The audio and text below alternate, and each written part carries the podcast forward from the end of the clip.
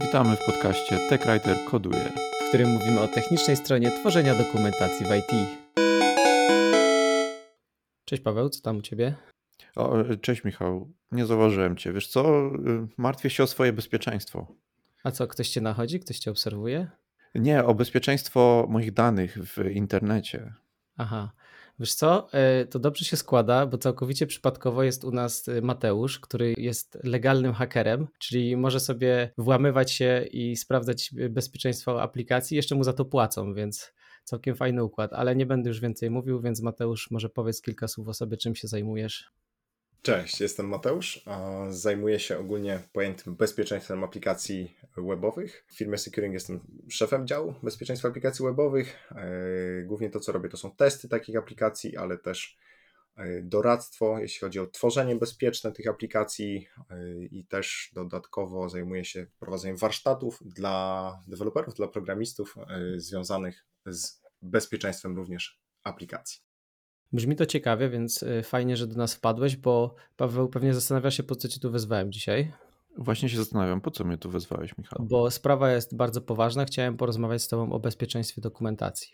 Ale Zanim zaczniesz tutaj swoje pomysły wysypywać z rękawa, to chciałem zapytać Mateusza na rozgrzewkę ogólnie o poziom świadomości wśród użytkowników internetu i komputerów. Jak to w ogóle wygląda? Czy ludzie są świadomi zagrożeń? Czy robią y, jakieś niebezpieczne ruchy zazwyczaj? Czy są świadomi tego, że ktoś może chcieć przejąć ich danych, włamać się na ich komputer i raczej uważają?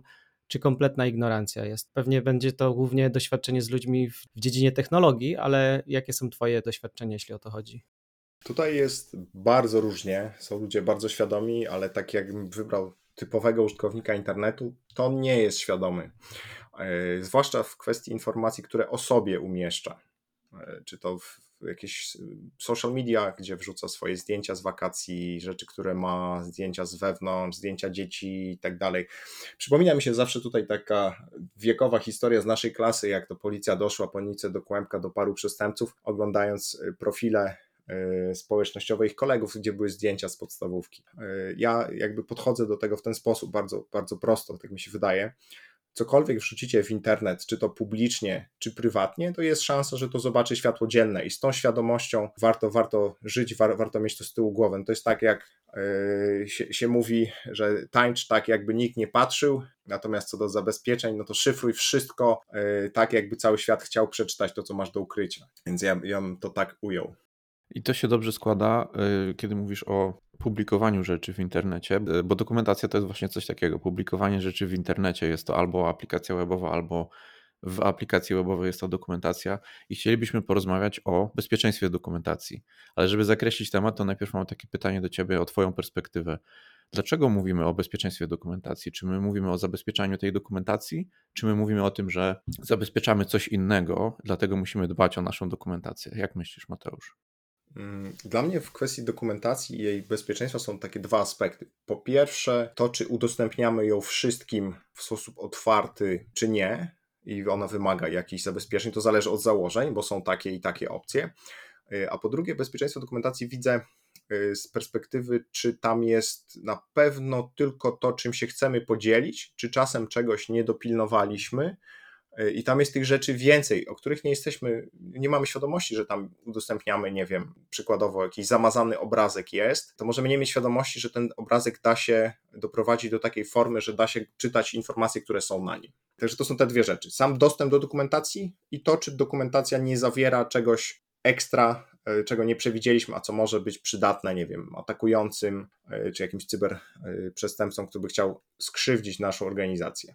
Rozumiem, czyli ten aspekt chronimy powiedzmy naszą aplikację, którą utrzymujemy, nie udostępniając za dużo informacji o niej, jakichś takich informacji, które ktoś mógłby użyć, żeby zaatakować. Z, z, mojej perspektywy no to mogą być takie rzeczy jak, nie wiem, czasami dokumentacja zawiera jakieś e, dane dostępowe, co prawda testowe, ale się okazuje, że one mogą na przykład działać, albo jakieś przykłady, e, nie wiem, zrzuty ekranów, z których coś można ciekawego wyciągnąć, uzyskać jakiś dostęp, czy do czegoś e, w samej aplikacji, czy do jakiegoś fragmentu infrastruktury, no jakby to mocno zależy, czy jakieś informacje takie, którymi się nie chcemy podzielić ze światem, jakieś nasze wewnętrzne tajemnice taką przedsiębiorstwa, tak, jakieś nasze sekrety firmowe. A masz może jakiś taki przykład z życia wzięty, gdzie taka sytuacja nastąpiła i ty, jako osoba testująca bezpieczeństwo, znalazłeś takie informacje w dokumentacji do oprogramowania i byłeś w stanie je wykorzystać po to, żeby dostać się tam, gdzie nie powinieneś?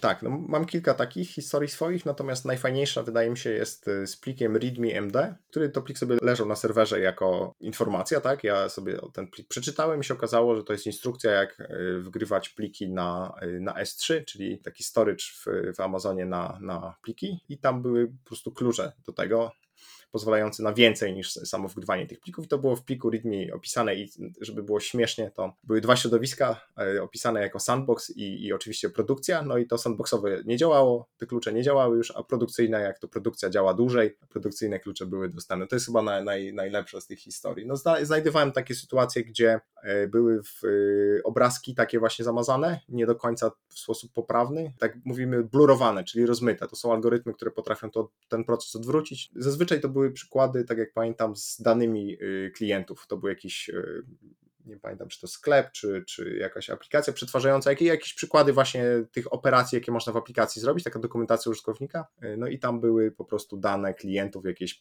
zakupy, historie zakupów, właśnie tak rozmyte, tej informacji, natomiast po tym zdjęciu tego rozmycia dało się to z powrotem czytać. Czy tutaj bardziej mamy taką jakby prywatność i problem z potencjalnie możemy mieć z UODO, czyli z ochroną danych osobowych. To mnie interesuje jako technical writera. Mówisz, że jeżeli e, użyję takiego bloku zamazującego kawałek obrazka, to potem można pewnie odwrócić to zamazanie i przeczytać. A co jeżeli usunę ten kawałek, albo jeżeli zakryję go jednokolorowym jakimś tam prostokątem, to czy te dane są usuwane z tego pliku, czy dalej można w tym pliku gdzieś przeczytać, co tam jest pod spodem? Jeżeli to jest na przykład plik PNG.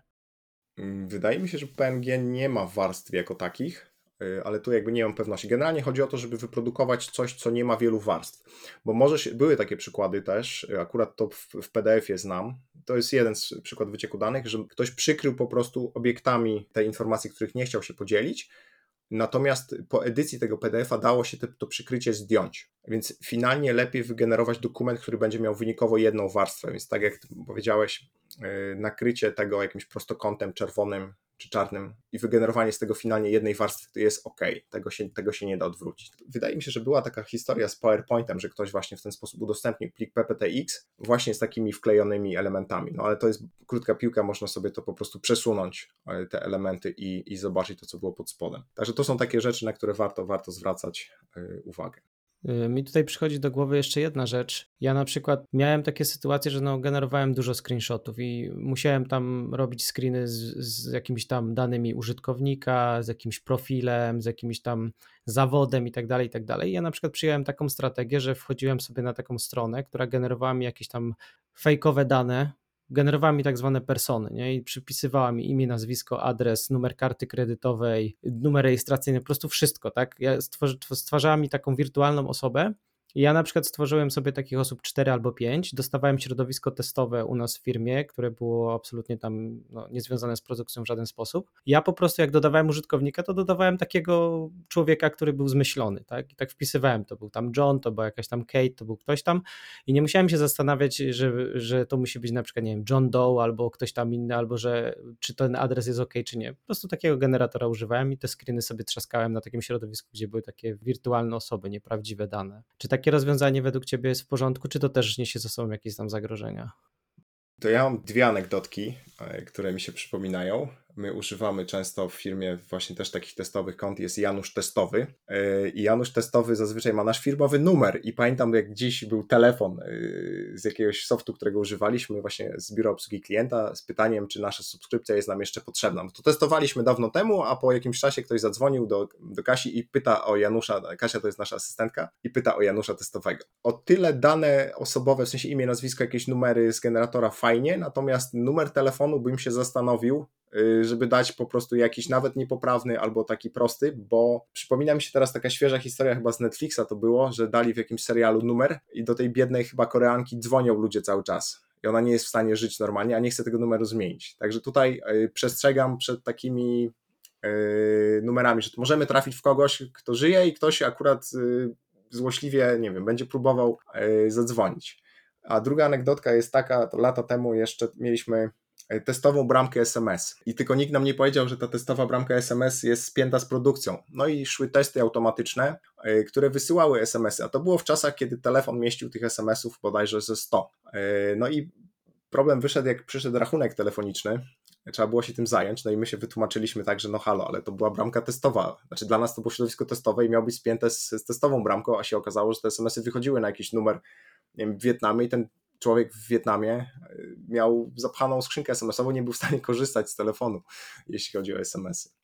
Także tu warto uważać na te takie numery czy maile, tak samo, y, jeżeli macie jakąś testową domenę, którą chcecie podać, to też warto tutaj y, uważać, bo kwestia jest, jak ktoś weźmie te testowe dane, bo może tam wysyłać i tutaj y, też korzystamy wewnętrznie z takiej testowej domeny i też Wam polecam, żeby mieć swoją wewnętrzną domenę, nie podawać jakiegoś tam test.pl czy, czy czegoś takiego na zewnątrz zupełnie od, y, od czapy tak zwanej.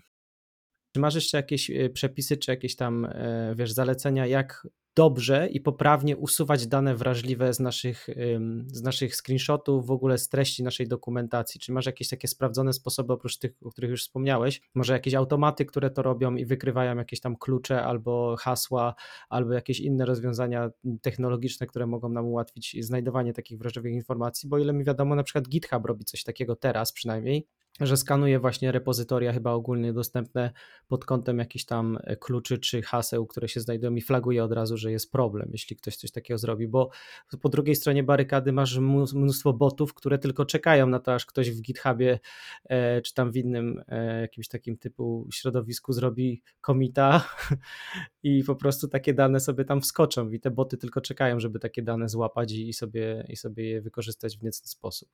Mm, tak, tutaj sam takie boty y, piszę, które szukają takich rzeczy. Y, GitHub robi dobrą robotę. Na początku, znaczy generalnie to jest tak.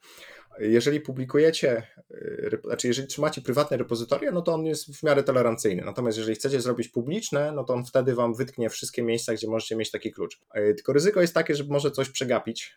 To się zdarza. Jest, jest całkiem fajnie to działa, natomiast cały czas są znajdowane takie wycieki danych, czy w y, repozytoriach publicznych, czy w y, gistach, czyli w tych takich pojedynczych plikach, y, którymi się programiści dzielą, czy trzymają sobie publicznie. To regularnie się zdarza. I tutaj tak, jeśli chodzi o rekomendacje, to taka drobna reklama. Mamy taki tool jako firma, oczywiście na GitHubie do, do pobrania bez żadnych opłat. Dumpster Diver to się nazywa.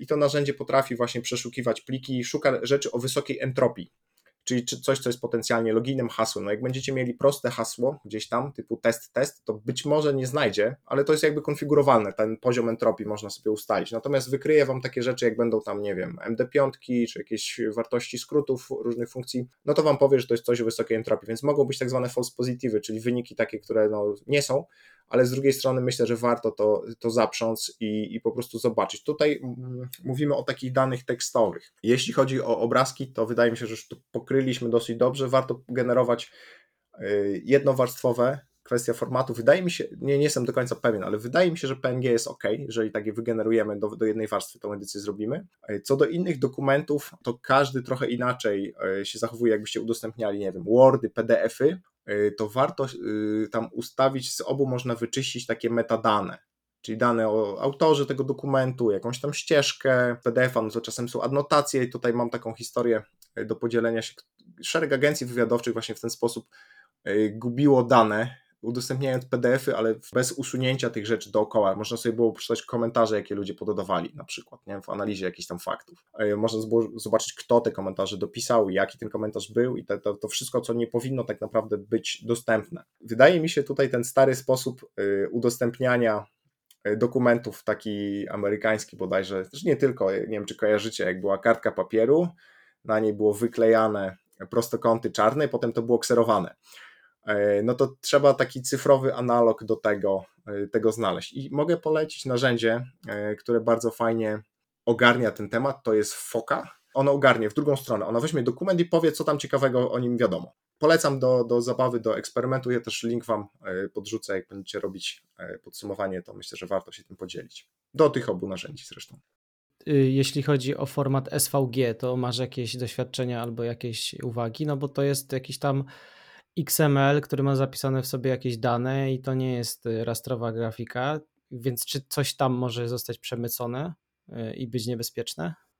Szczerze, tu nie wiem. nie, nie spotkałem się z doku- zawsze dokumentacja zazwyczaj ma, tak, z którą ja miałem do czynienia PNG, natomiast XML jest no, tekstowy, można to SVG sobie przeczytać po prostu zawartość. E, szczerze nie wiem, nie, nie znam takiej historii, że właśnie w coś w, SVG akurat y, wyciekło, natomiast tu można, można zobaczyć do środka, e, z ciekawości to pewnie ta foka też potrafi analizować takie, takie pliki. Polecam sobie otworzyć, zawsze z, ja jestem z, z tych, co jeżeli czegoś nie, nie znają, nie, nie ten, no to patrzą sobie pod spód, co, jak to działa, co to jest, więc ja bym tego XML-a okiem przerzucił, natomiast jeżeli mamy tych XML-i mnóstwo, tu bym się odwołał znowu do, do Dumpster Divera, który po prostu plik tekstowy z powrotem przeczesze i wypluje, co tam mu się nie podoba i trzeba rzucić okiem na te wyniki, czy to jest coś, co chcemy, żeby tam było, czy to jest jakiś sekret, czy nie. Natomiast tutaj uwaga też, y, no ten, ten dumpster diver znajdzie tylko takie rzeczy o wysokiej entropii, natomiast jak będziecie ujawniali jakieś, nie wiem, informacje typu komentarze, no to tutaj już y, tego nie złapie, to bardziej ta foka. Mateusz, tu trochę pobudziłeś moją wyobraźnię, jeśli chodzi o wygrzebywanie rzeczy z plików, z informacji. Zacząłem się zastanawiać nad tym, że udostępniamy często dokumentację jako jakieś tam pliki serwowane na przykład z S3, jakieś tam pliki HTML. Powiedzmy, że użytkownik jest autoryzowany, ma dostęp, e, dostaje ten dokument wysłany przez serwer. Czy, czy S3 w jakiś sposób gdzieś tam ma jakieś poprzednie wersje, na przykład tego pliku, powiedzmy, że tam usunęliśmy coś z naszego pliku HTML, czy użytkownik jest w stanie w jakiś sposób się dogrzebać do tych rzeczy, które serwer e, nie chciałby wysłać, czy jesteśmy raczej bezpieczni pod tym kątem? Kwestia jest, jak mm, nastąpiła edycja, bo jeśli chodzi o poprzednią wersję pliku, to wydaje mi się, że to jest niedostępne na zewnątrz do użytkownika. On pobierze tylko aktualną. Ale jeżeli tą edycję robimy, nie wiem, lokalnie z jakimś narzędziem, e, no to część narzędzi potrafi zapisać plik, który był poprzednio, typu z rozszerzeniem back, pref, no jest, jest z jakąś tyldą.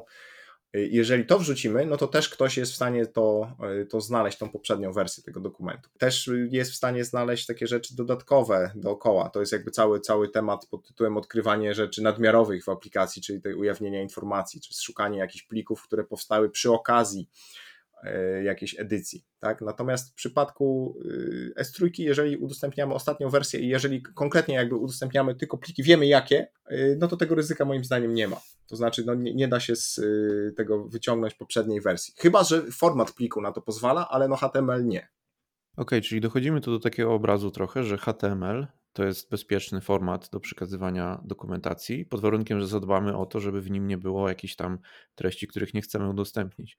Czyli używając narzędzi, które polecałeś, moglibyśmy na przykład moglibyśmy dodać to do naszych testów dokumentacji przed publikacją. Y, przeczesać, sprawdzić, czy nie udostępniamy jakichś haseł, zrobić, y, wykonać te wszystkie inne kroki. Ograniczyć się do formatów, które nie przechowują historii i metadanych, używać jakichś płaskich y, formatów typu PNG, czy, czy na przykład filmy wideo mogą być jakimś wektorem ataku? Tu znowu zależy, co na tym filmie. E, mhm. Opowiem mhm. taką anegdotkę e, z jednej z konferencji, na której byłem. E, znajomy się zajmował generalnie dorabianiem kluczy. Bezpieczeństwo jakby takie fizyczne go interesowało. I tam było film pokazujący jakiś szwedzki, czy no mniejsza jakby lokalizację, ale fotoradar. I gość pokazywał otwieranie tego fotoradaru, jak on tam w środku wygląda. No i był ten moment na filmie, kiedy oni przesuwał ten klucz, no i byli w stanie wyjąć tą klatkę i na bazie tego z tej klatki z filmu dorobić ten klucz.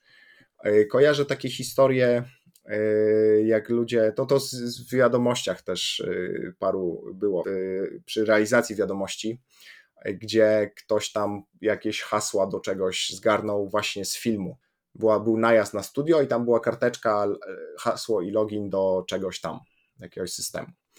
Więc tutaj znowu, no wideo to jest zbiór pojedynczych obrazów, tak? Jeżeli coś tam ciekawego pokażemy na tym wideo, yy, no to, to, to ktoś będzie w stanie to, to, to yy, oczywiście kwestia też jakości, ale będzie w stanie to przynajmniej sobie poanalizować, tak? To polecam ten temat z, z tymi kluczami. Także tutaj znowu, kwestia co kręcimy, gdzie kręcimy, czy nie mamy na pewno żadnych sekretów, czy, czy jakichś ustaleń, rzeczy poufnych y, w kadrze. Czasami nawet mamy rzeczy w kadrze, które nam się wydają, że nie są y, znaczące albo nie mają absolutnie żadnego y, takiego, nie generują żadnego zagrożenia, a potem się okazuje, że po nitce do kłębka można się bardzo wiele dowiedzieć, one składając do kupy jakby takie pojedyncze obrazy czy pojedyncze fakty. Y, jest wiele takich historii, gdzie na przykład policja czy FBI na podstawie tego, co widzieli na filmie, byli w stanie dojść jakby jeden, później jeden krok dalej, później następny krok doprowadzić gdzieś indziej i zidentyfikować w końcu tą osobę, której szukali. Kiedyś słyszałem właśnie o takim przykładzie, jak zgarnęli panią, e, zaczynając od zdjęcia z protestu. Czyli zaczęli od tego, że pani była na proteście, miała zasłoniętą twarz, no ale okazało się, że ma dość unikalną koszulkę. No i zaczęło się od koszulki. No i koszulka, później sklep, później dane, później y, profil na LinkedInie, później y, wideo promocyjne z tego salonu, bo nie miała zdjęcia na profilu na LinkedInie, więc nie byli na 100% pewien, ale znaleźli to wideo, a później na tym wideo okazało się, że znaleźli osobę, która miała identyczny tatuaż jak ta osoba na zdjęciu z tego protestu, bo tam też był widoczny tatuaż. W końcu po prostu dotarli do osoby, która była tą osobą, która rzuciła chyba koktajlem Mołotowa w radiowóz policyjny. Tak w skrócie oczywiście, upraszczając historię. No więc takich rzeczy jest bardzo dużo, a teraz może tak trochę będę teoretyzował, jeśli chodzi o samą dokumentację.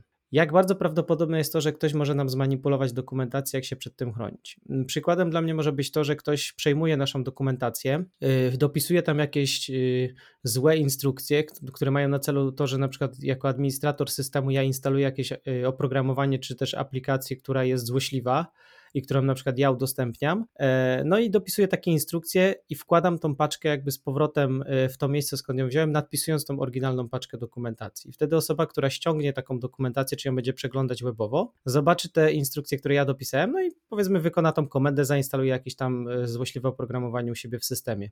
Jednym z takich też przykładów, poza tym, że możemy sami wyprodukować jakieś na przykład oprogramowanie i tam wpisać, nie wiem, aplikacja 1, to jest jeszcze coś takiego jak typo squatting, o którym słyszałem nie tak dawno, czyli że jak instalujemy na przykład paczki ogólnodostępne dla Pythona, czy na przykład z npm czy skądś tam, możemy zrobić literówkę. E, czyli na przykład instalując paczkę requests, zapomnimy tego S na końcu i pod e, nazwą request znajduje się paczka, która jest złośliwa, którą myśmy tam podmienili. E, no i moglibyśmy na przykład w takiej dokumentacji usunąć z komendy pip install na przykład requests, pip install request. Mała różnica, a często jest tak, że ludzie jak instalują, to kopiują po prostu komendy z, z tych przykładów kodu nawet jest przecież specjalnie przycisk kopii, żeby nie trzeba było y, ręcznie kopiować, tylko kopiujemy sobie i wklejamy całe komendy. E, no i jest to jakieś potencjalne zagrożenie. Czy ty znasz takie przykłady, gdzie coś takiego nastąpiło, a jeśli tak, to jak się przed nimi chronić? Nie wiem, może jakieś checksumy dla dokumentacji generować, czy, czy coś takiego? Odnośnie fałszowania dokumentacji, to przyznam, że nie znam takich przykładów, w sensie w dokumentacji technicznej. Co do dokumentacji, to też można dostarczać ją w takiej formie podpisanej na przykład cyfrowo, tylko to znowu zależy od formatu. Możemy podpisać PDF-y yy, w sposób cyfrowy, tak? Natomiast no, HTML-a niekoniecznie. Jeżeli udostępniamy coś do pobrania, to powinniśmy iść ścieżką taką, jak idzie jakiekolwiek oprogramowanie, które udostępnia jakieś paczki czy jakieś pliki instalacyjne. Znowu, instalator może być podpisany cyfrowo albo udostępniony razem ze skrótem ze strony, to znaczy jest y, instalator po wygenerowaniu, czy pliki paczki, po wygenerowaniu jest y, policzony z niego skrót i wartość tego skrótu jest dostępna razem z tym plikiem. W momencie, my, kiedy sobie go pobierzemy, yy, możemy sobie sprawdzić, yy, sami policzyć lokalnie ten skrót i to nawet nie tyle, że integralność będziemy mieli pokrytą, że to jest ok, tylko będziemy mieli to, co dokładnie jest udostępnione na serwerze. Yy, tylko znowu, jeżeli atakujący się dostaje na serwer, to często jest tak, że te pliki i paczki i te skróty leżą w jednym katalogu, więc nic nie stoi na przeszkodzie, żeby atakujący mógł podmienić i paczkę, y, i ten skrót. I tutaj przychodzi no, też podpis do tego, bo możemy tutaj korzystać z kluczy, które załóżmy mamy publiczno-prywatne, nie leżą na tym samym serwerze, tylko w momencie, kiedy generujemy y, tą paczkę, ten skrót, to jeszcze podpisujemy ten skrót. Czyli mamy takie trzy rzeczy udostępnione i wtedy nawet jak atakujący zmieni i paczkę i skrót, no to podpisu nie policzy, bo zakładam, że chronimy dobrze e, klucz prywatny. Tylko to znowu zależy od użytkownika. Jeżeli użytkownik sobie to pobierze, e, no to on musi sprawdzić ten podpis, tak? Jeżeli tego nie sprawdzi, no to to jest problem, ale tu to jest taki szeroki problem pod tytułem, co użytkownik zrobi, tak? Natomiast z naszej perspektywy, no to warto pomyśleć o podpisywaniu tej dokumentacji, jeżeli ona jest udostępniana do pobrania. Tak? Nie mam takiego gotowego pomysłu na szybko, jak się zająć dokumentacją online'ową, którą by ktoś tego HTML-a zrobił. W sensie takim, tutaj mm, trzeba by się zabezpieczać pewnie tak samo jak y, rozwiązania e, samą aplikację, że nam nikt nie zmienił jakiegoś pliku JavaScript, tak? To też można robić na serwerze na sumach kontrolnych, tak? Mamy na przykład y, załóżmy, że mamy taką aplikację, gdzie jest jasny cykl publikacji, niech, niech to będzie, nie wiem, bankowość elektroniczna, która ma wąskie okienko serwisowe y, i wtedy jest podgrana wersja, robi to konkretny użytkownik i mamy moment w czasie, kiedy mamy wszystkie pliki wgrane, takie wynikowe, jakie mają być i załóżmy, że je, y, liczymy z nich skróty i jest y, oprogramowanie, które nam sprawdza te skróty co jakiś czas. I jeżeli się plik w jakiś sposób zmieni na serwerze w międzyczasie, no to dostaniemy powiadomienie, że coś się zmieniło. I pytanie, czy to jest incydent, czy na przykład był jakiś hotfix zrobiony na gorąco na produkcji o 12 w południe, bo coś poszło nie tak. No ale to mamy tą informację, że coś zostało zmienione, więc jeżeli ta dokumentacja byłaby w ten sposób udostępniana, e, no to warto tutaj rozważyć coś takiego. Proponowałbym, myślę, że te PDFy i podpisy cyfrowe to jest wygodniejsze i łatwiejsze, natomiast no tutaj też jest, też jest taka opcja, że jeżeli to jest HTML, no to można się zastanowić właśnie na tym, żeby na serwerze sobie zapewnić, że to jest ta dokumentacja, którą my w źródłach na, na GitHubie trzymamy, że to jest jeden do jeden to, co, to, co mamy. Chciałbym jedną rzecz z Tobą e, potwierdzić, Mateusz. Powiedz mi, czy ja dobrze myślę. Udostępnianie statycznych plików HTML jest ogólnie rzecz biorąc bezpieczne. To znaczy, użytkownik, jakiś tam używając standardowej przeglądarki, tradycyjnych jakichś tam metod, nie jest w stanie nam tych plików zmienić. One są na naszym serwerze i ich nie można podmienić. Jedyny sposób, żeby podmienić, to, to uzyskać dostęp do serwera, tak? I możliwość wgrywania plików tam. Czy są jakieś niebezpieczeństwa związane ze statycznymi plikami HTML, z JavaScriptem, który się tam znajduje? To jest odpowiedź jak, jak zawsze, to zależy. Generalnie, jeżeli mamy, nie wiem, osobną domenę, jest nasza dokumentacja i, i tyle, jest to statyczny HTML, no to zagrożeń tu praktycznie nie ma, tak? Jeżeli nie mamy jakichś tam XSS-ów w samej tej dokumentacji, ale to znowu, XSS, no to kogo zaatakujemy? Użytkownika dokumentacji, ale on nam nic nie robi, nawet się załóżmy, że się nie uwierzytelnia nawet, więc to nie ma skutków wykorzystania. Atak, no to nie przez y, HTML, nie przez y, te JS-y, tylko musiał mieć, nie wiem, serwer na przykład podatność jakąś znaną i ktoś nam wtedy rozjeżdża serwer i to wymienia. Yy, no zagrożenia się pojawiają, jeżeli ta aplikacja, czy ta dokumentacja leży bliżej aplikacji. Yy, no to jest pytanie wtedy, co jest ważniejsze, aplikacja czy dokumentacja? Jeżeli ktoś zaatakuje aplikację, będzie miał tam podatności, to moim zdaniem za dokumentację raczej się nie zabierze, raczej będzie chciał wyciągnąć, nie wiem, z aplikacji dane, yy, treść w niej zmodyfikować, tak? To są, to są takie kwestie. Więc taki statyczny HTML jest, jest ok, statyczny content jest w porządku, jeżeli tam zapewnimy, że nie ma żadnych wycieków informacji w tym. Y, natomiast kwestia jakby koło czego on jest, bo też nie jest tak, że ta dokumentacja jest w próżni. To jest jakby, on jest dodatkiem do jakiejś aplikacji, no to tutaj istotne jest bezpieczeństwo tej aplikacji, tak? Okej, okay, i y, mówiłeś też o tym, jak fajnie zabezpieczać pliki, które są do pobrania. Czyli załóżmy, że nasza dokumentacja techniczna jest PDF-em do pobrania, jest y, podpis i jest suma kontrolna, i możemy powiedzmy zapewnić w miarę że to jest ten plik, o który chodzi. Natomiast y, i to jest, jak mówiłeś, wygodniejsze dla nas, wygodniejsze niż HTML, bo jest łatwiej jakby te, te różne tam kontrolne mechanizmy wprowadzić. Natomiast co w momencie, kiedy musimy się, musimy zmienić ten dokument?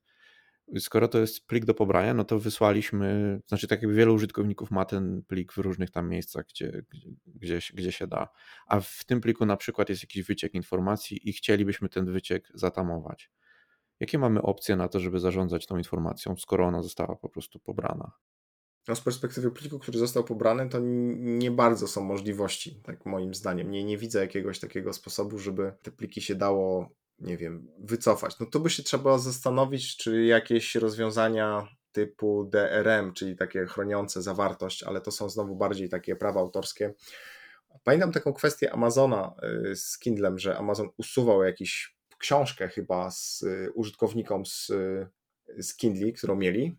E, nie wiem, czy ona była jakaś piracka, czy nie, natomiast kwestia raz to robili i potem bardzo tego nie chcieli powtarzać. Nie? E, czy da się usunąć dokument, który został pobrany? Przez kogoś podejrzewam, że to nie, Ra, raczej, raczej nie jest to możliwe, żeby, żeby inaczej niż korzystając z jakiegoś rozwiązania. Tak? Nie znam, czy jest jakiś mechanizm, który pozwalałby pliki nie wiem, unieważnić po jakimś czasie. Tutaj no, może ktoś sobie przenieść to, nie wiem, z PDF-a, może sobie zrobić zrzut ekranu do czegoś innego, przerzucić i tutaj no, to mleko się y, rozlało i ciężko to wrócić do, do stanu wyjściowego. Przynajmniej jeśli chodzi o to, na, na tyle, na ile ja tutaj y, mam wiedzę w tym, to jest to nie do zrobienia raczej. Czyli trochę, trochę ryzykujemy właśnie udostępniając pliki do pobrania. Ryzykujemy nie tylko, w świecie technical writingu bardzo znany skutek uboczny pobierania plików jest taki, że po prostu ktoś ma nieaktualną wersję. Prawda? Czyli ktoś od 10 lat korzysta z jakiejś tam wersji naszej dokumentacji, która już nie jest e, aktualna. No ale tutaj mamy jakby drugie to zagrożenie wynikające z tego, że udostępniliśmy komuś informacje, których nie chcieliśmy udostępnić i nie możemy już tego cofnąć. Bardzo ciekawa informacja moim zdaniem dla ludzi, którzy są takimi zwolennikami PDF-ów w świecie dokumentacji to nawet jeśli udostępniasz dokumentację w formacie HTML i masz jakiś tam portal, z którego serwujesz te wszystkie strony, to też może ci się zdarzyć, że umieścisz jakieś dane wrażliwe, czy tam jakieś hasła, których nie chciałeś udostępniać. I co prawda, zarządzanie kryzysowe w takiej sytuacji jest dużo łatwiejsze, bo możesz centralnie tą informację usunąć i ona już nie będzie dostępna dla ludzi, którzy wchodzą po raz kolejny ale musisz brać pod uwagę, że ktoś może sobie zrobił screenshota, albo ktoś sobie skopiował to hasło, albo sobie zachował y, wersję offline tej strony. To, to, tego też nie jesteś w stanie uniknąć, więc powiedzmy, że dalej są możliwości, że te dane będą dalej krążyć gdzieś po necie, no aczkolwiek jesteś w stanie jakby naprawić y, bieżącą wersję, żeby już tego dla nowych użytkowników nie było, nie? Więc to też nie jest takie idealne rozwiązanie. Dlatego trzeba po prostu uważać, jak się pisze, tak? I co tam umieszczamy. Dokładnie. Tutaj chciałem jeszcze dodać, że też jest taki portal jak Web Archive, który robi, jakby archiwizuje dla przyszłych pokoleń obecną stronę, podajemy po prostu URLA i ten, to jest za darmo, można sobie zrzucić coś takiego, więc te rzeczy mogą zostać w internecie. Jeżeli ujawnimy sekret y, w dokumentacji, to też warto pamiętać, żeby ten sekret zrotować, tak? Jeżeli to są takie sekrety w sensie login, hasło, klucze jakieś, no to zakładamy, że ktoś tego użył i po prostu to y, przekręcamy rotujemy i, i, zmieniamy te hasła automatycznie od razu. Tak, to nawet jest ważniejsze niż zdjęcie tego. To tak jak z y, komitami. Jak w komicie gdzieś poszło, to też nie, nie, nie zawsze yy, usunięcie tego w kolejnym komicie rozwiązuje sprawę, tylko trzeba jeszcze wyczyścić całą historię, tak? Bo to będzie cały czas w historii ta zmiana gdzieś tam wisiała. Znaczy ja podchodzę do tego tak, jeżeli coś było w internecie, to ktoś na pewno to, to, to ma i tutaj no, publikacja nowej wersji czy modyfikacja jak najbardziej, natomiast no, jeżeli yy, to są jakieś sekrety, to zakładamy, że po prostu ktoś uzyskał do tego dostęp i trzeba je wymienić. Zgadza się, to jest dobre podejście. E, więc kontynuując temat może tych portali dokumentacyjnych, jak Paweł już wspomniał, to są tam jakieś aplikacje czy, czy strony internetowe i często właśnie taki portal nawet patrząc na przykład naszego portalu, który my utrzymujemy u siebie w pracy, to już jest tak naprawdę taka aplikacja webowa. Tam jest dużo elementów składowych. To nie jest tylko prosty serwer HTTP, który serwuje strony statyczne, tylko my mamy jakiś tam backendowy serwer, który komunikuje się z wiadrami na, mówiąc po polsku, z wiadrami na AWS-ie. E, do tego mamy jakiś jeszcze serwis, który nam ogarnia searcha w, przez Elasticsearch. E, mamy tam jeszcze jakieś inne elementy, czyli integracja z autentykacją i tak dalej, i tak dalej dalej.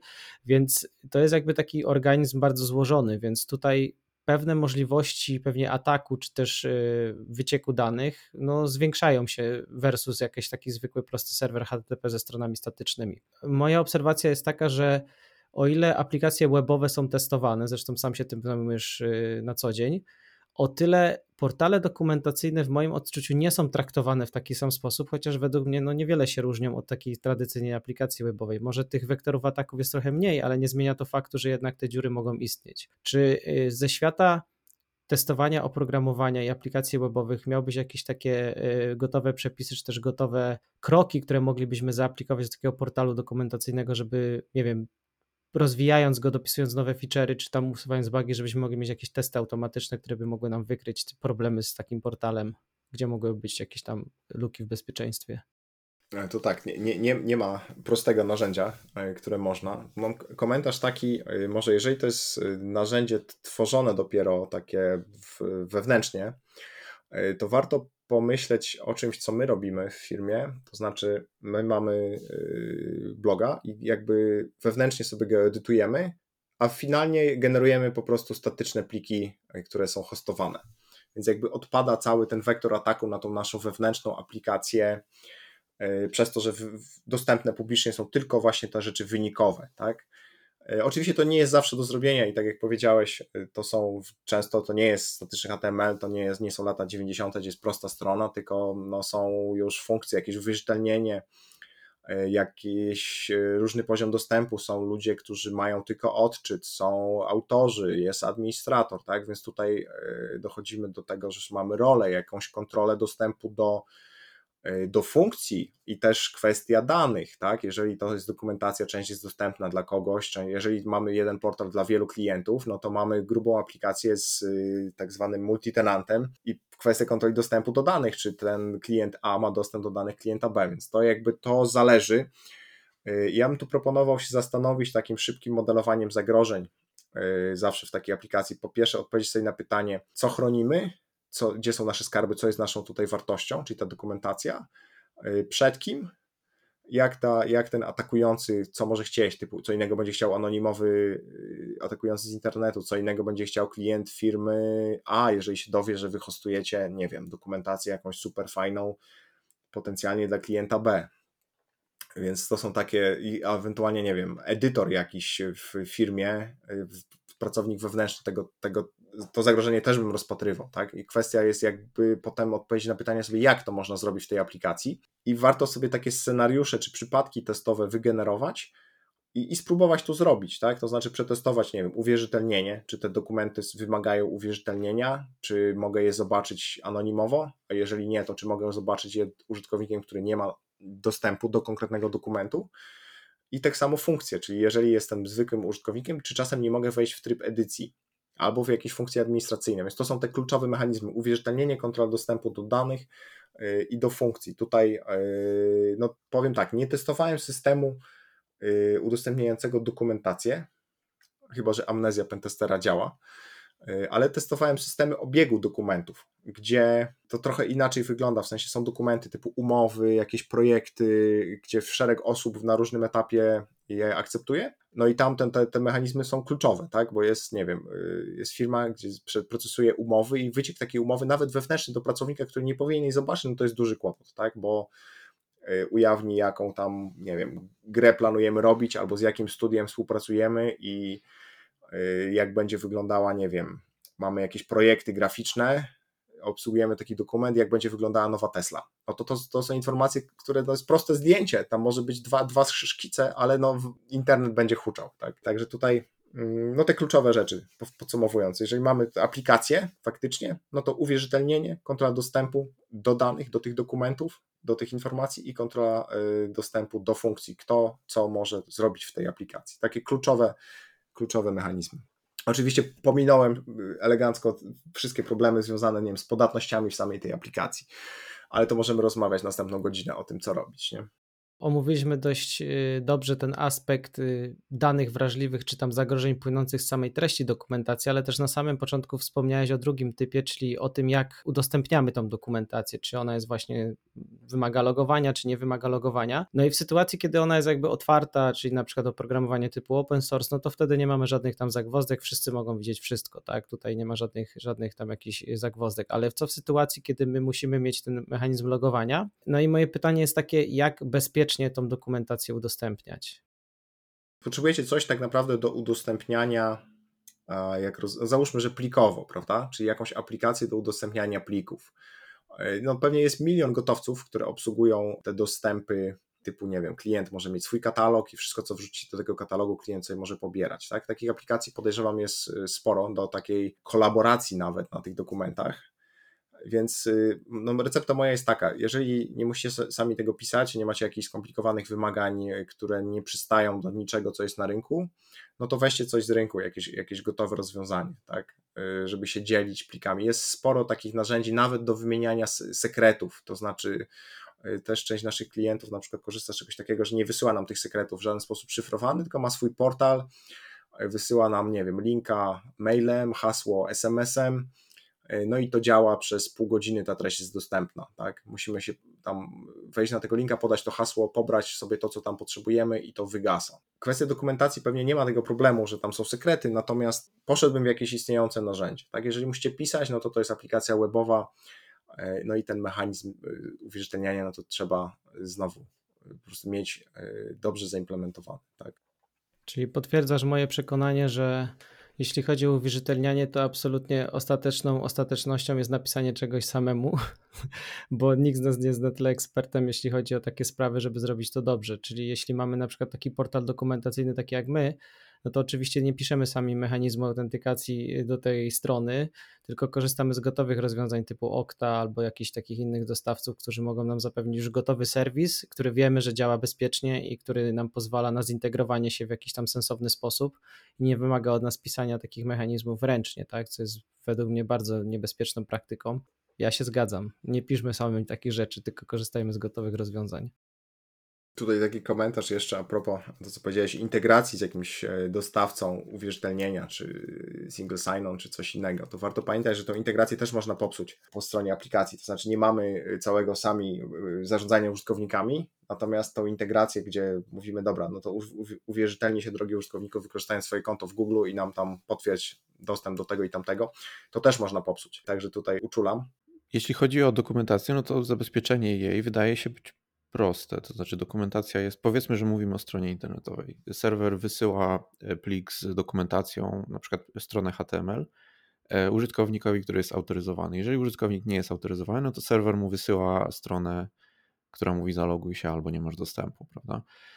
Bo jest jeszcze coś takiego jak autentykacja na frontendzie, nie? czyli użytkownik sobie otwiera jakoś tam single page app i ta single page app wtedy sobie robi zapytanie do jakiegoś API, sprawdza, czy ten użytkownik jest autoryzowany i e, udostępnia mu treść lub nie. Ale czy to jest y, taki sam poziom bezpieczeństwa, czy jednak to, że ten kod trafił już na maszynę klienta, to już jest jakiś tam potencjalny wektor ataku? Mateusz, jak myślisz? Powiem tak, to zależy. No z SPA zazwyczaj jest tak, e, jeżeli mówimy o takich aplikacjach, że E, jest y, po stronie użytkownika, po stronie przeglądarki cały kod JavaScript, więc potencjalnie widzimy, jakie mamy API. Tak? E, jeżeli jest tam w tym kodzie JavaScript jakaś logika, która mówi, że jeżeli użytkownik tam nie ma jakiegoś ciasteczka, to mu wyświetlaj to, a jeżeli ma ciasteczko, to mu wklej taki kawałek HTML-a i tu są linki do S3, które są dostępne po prostu do pobrania i osoba sobie to podejrzy, no to ona nie będzie się uwierzytelniała, tylko kliknie sobie w te linki gotowe. Więc tutaj e, no taka uwaga, kwestia, kto decyduje o tym, czy użytkownik jest uwierzytelniony. To jest generalnie częsty problem z kontrolą dostępu do funkcji, który spotykam, że jest fajnie wygenerowane, użytkownik się uwierzytelni, aplikacja mu generuje menu i widzi tylko to, co w menu. E, więc jak się logujemy na zwykłego usera i na administratora, e, no to sobie porównujemy i patrzymy, dobra, ten jeszcze widzi to i tamto, no to z tego zwykłego usera sprawdzamy. Tak, więc to może być podobny kłopot. Nie? Więc dla mnie decyzja, e, czy zwracać ten, tą zawartość tego pliku, abstrahując, czy to jest link do S3, czy to jest jakiś PDF, który od razu, to powinna być po stronie serwerowej i to serwer sprawdza, czy użytkownik jest uwierzytelniony, nie, nie, nie front. Bo front można, można sobie tą, tą logikę po stronie JavaScriptu dowolnie zmodyfikować. Tak? Przychodzi serwer, do serwera żądanie patrzymy, czy jest tam ciasteczko, czy jest token, nie wiem, JWT, użytkownik jest, jest to wszystko ok, sprawdzamy po stronie serwerowej i mówimy, jeżeli jest OK, no to masz tutaj, drogi użytkowniku, to jest ten zawartość tego pliku, którą chciałeś otrzymać.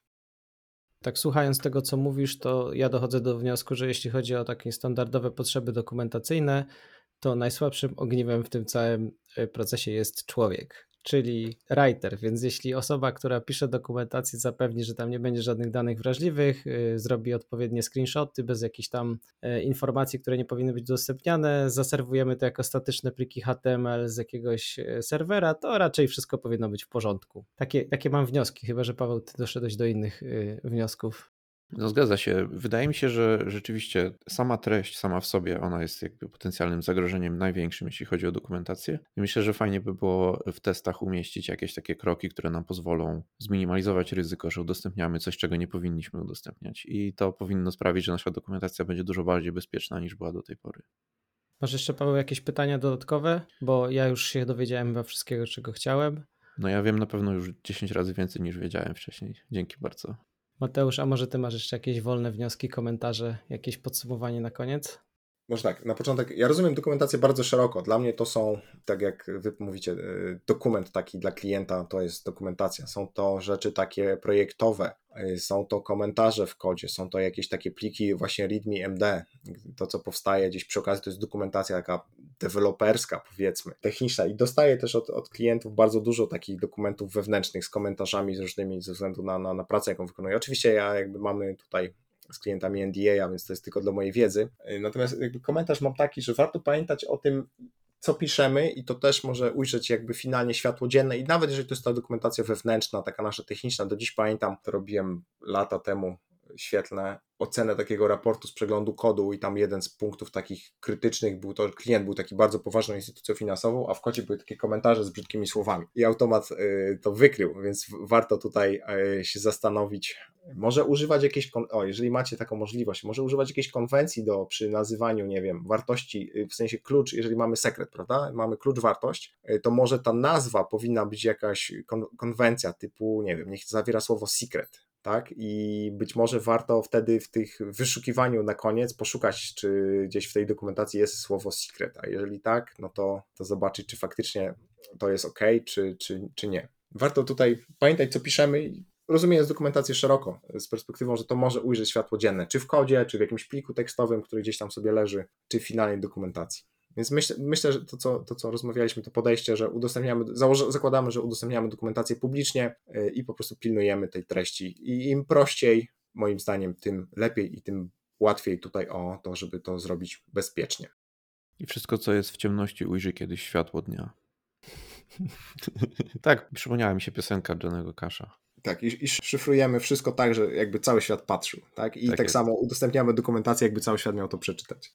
Dokładnie tak. Walczymy z kompleksami, Michał. Walczy, walczymy, Michał, z kompleksami. Czyli no miałem to samo chyba, o tym samym pomyślałem, czyli walczymy z przekonaniem, że nikt i tak tego nie czyta. Takie jest powszechne przekonanie wśród technika writerów, przecież to jest tylko dokumentacja, nikt tego i tak nie czyta. A tu Mateusz mówi, że może być całkowicie inaczej. Ktoś zawsze patrzy. Nigdy nie wiesz, Paweł, kiedy Kevin Mitnick zadzwoni i będzie starał się wyciągnąć od ciebie tego PDF-a z tymi wszystkimi rzeczami, które go interesują, więc miej się na baczności.